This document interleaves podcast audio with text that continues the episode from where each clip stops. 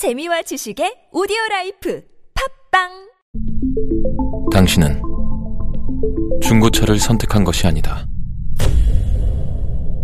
당신이 선택한 건 최초라는 자부심이자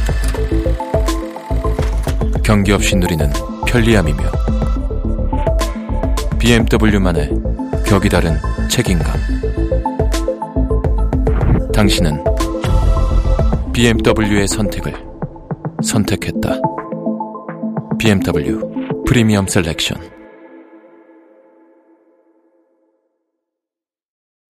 동안이냐 노안이냐를 결정짓는 것? 머리숱? 대한민국 대표 탈모 전문 기업은 회원 수 13만의 탈모닷컴? 탈모닷컴에서 직접 개발한 프로페셔널 탈모 방지 샴푸는 아, TS 샴푸.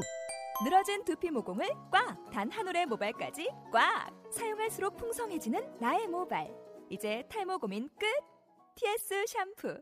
아웃도어 RV 레저 캠핑에 가장 유명한 쿨러 브랜드는 콜맨? 에이 아니야 도메틱이지 전 세계 캠핑카 냉장고도 전부 도메틱이라고 꽁꽁 얼린 생수통을 넣고 다녀야 하는 아이스박스 시대는 갔다. 전기나 차량용 배터리를 연결하면 스스로 냉각, 영하 22도까지 냉동이 가능한 냉동 쿨러도 오직 도메틱. 도메틱 쿨러로 무더운 캠핑장에서 더욱 시원한 맥주 맛을 느껴보세요 지금 바로 네이버에 도메틱 쿨러를 검색해 보세요. 본 방송은 아이블로그닷컴을 통해서 송출되고 있습니다. 미디어 플랫폼 아이블로그 iblog.com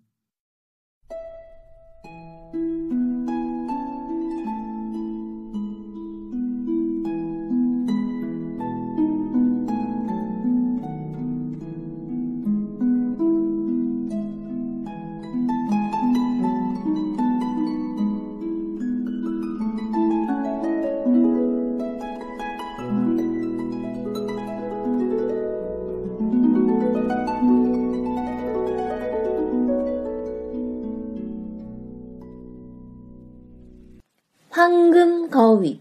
황금거위. 옛날 어떤 사람에게 아들 셋이 있었어요. 그중 막내 아들은 조금 모자라 보여서 사람들의 놀림을 받았죠.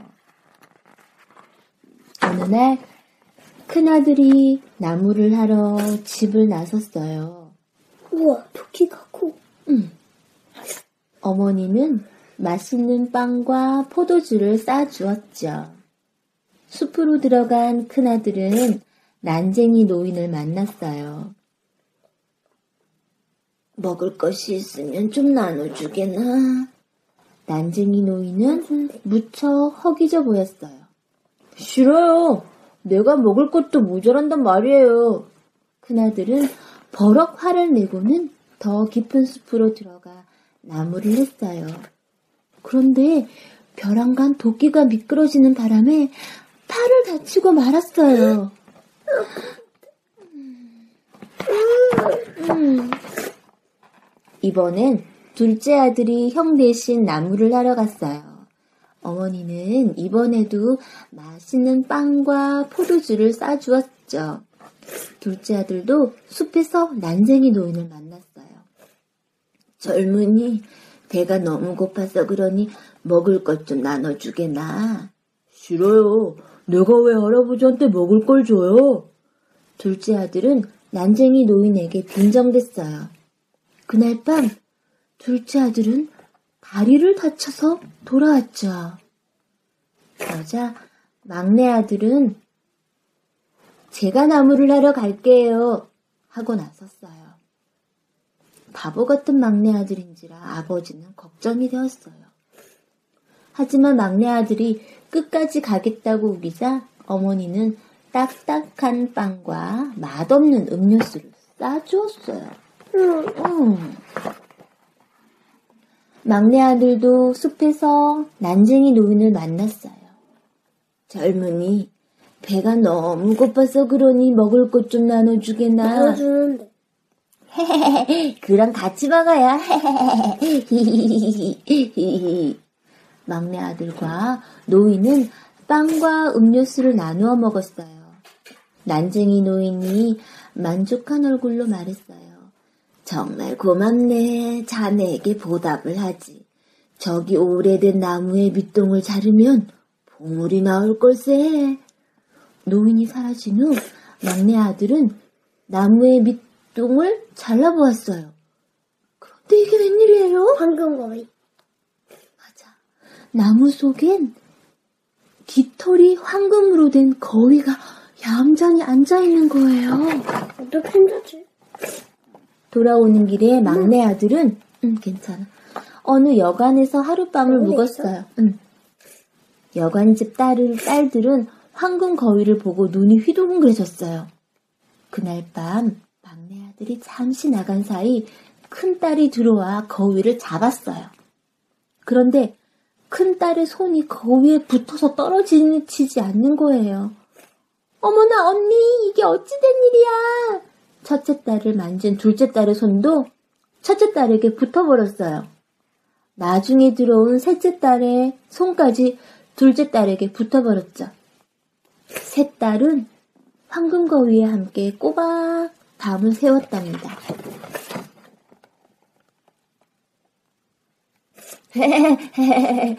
다들 붙어있네.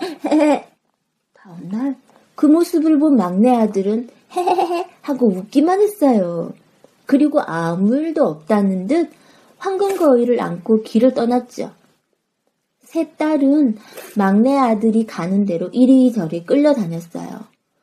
마침 길을 지나가던 목사님이 이 모습을 보았어요. 저런 여자들이 부끄러운 줄도 모르고 남자를 쫓아다니다니 목사님은 막내딸의 손을 잡아 끌었어요. 그러자 목사님의 손도 막내딸의 손에 착 달라붙어 버렸답니다.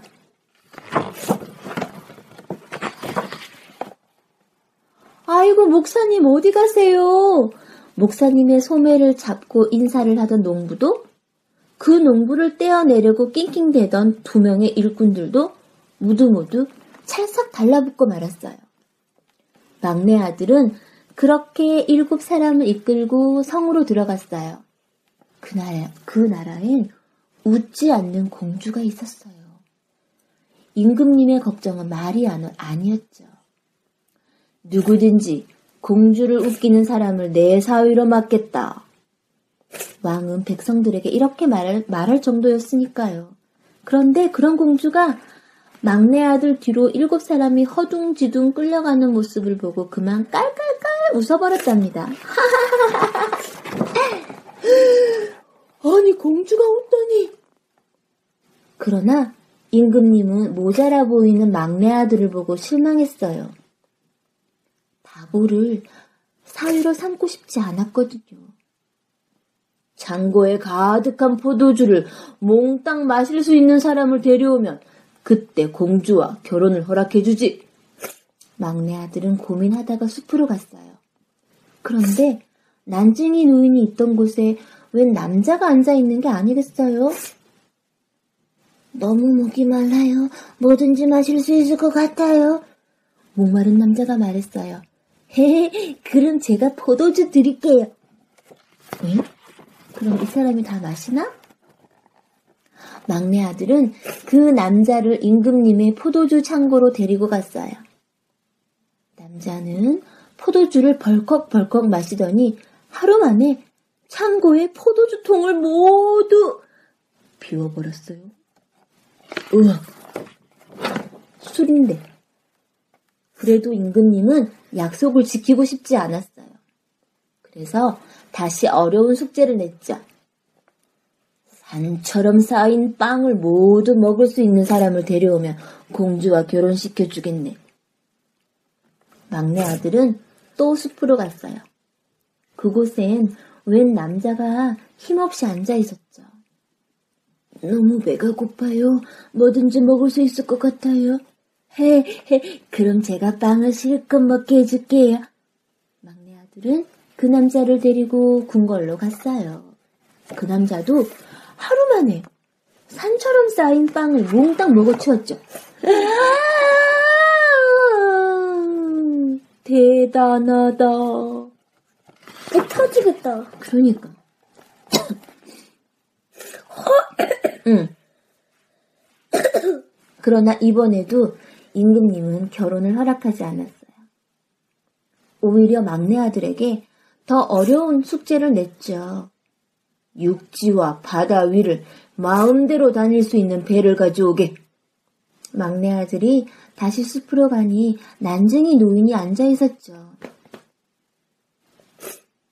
난 자네를 위해 그 많은 포도주와 빵을 다 먹었네. 그깟 배쯤이야 못 만들어 주겠나? 난쟁이 노인은 육지와 바다 위를 다닐 수 있는 배를 만들어 주었어요. 그제서야 임금님은 막내 아들과 공주의 결혼을 허락했답니다. 모두 신기한 배를 타고 신나는 파티를 즐겼어요. 야호! 이야, 바다도 가고, 땅에도 가고, 그치? 응. 막내 아들은 더 이상 사람들에게 바보라고 놀림받지 않았어요. 공주와 결혼한 막내 아들은 훌륭하게 나라를 다스렸답니다. 끝. 배고픈데 먹을 것 좀 나눠주겠나? 그럼 내가 보물인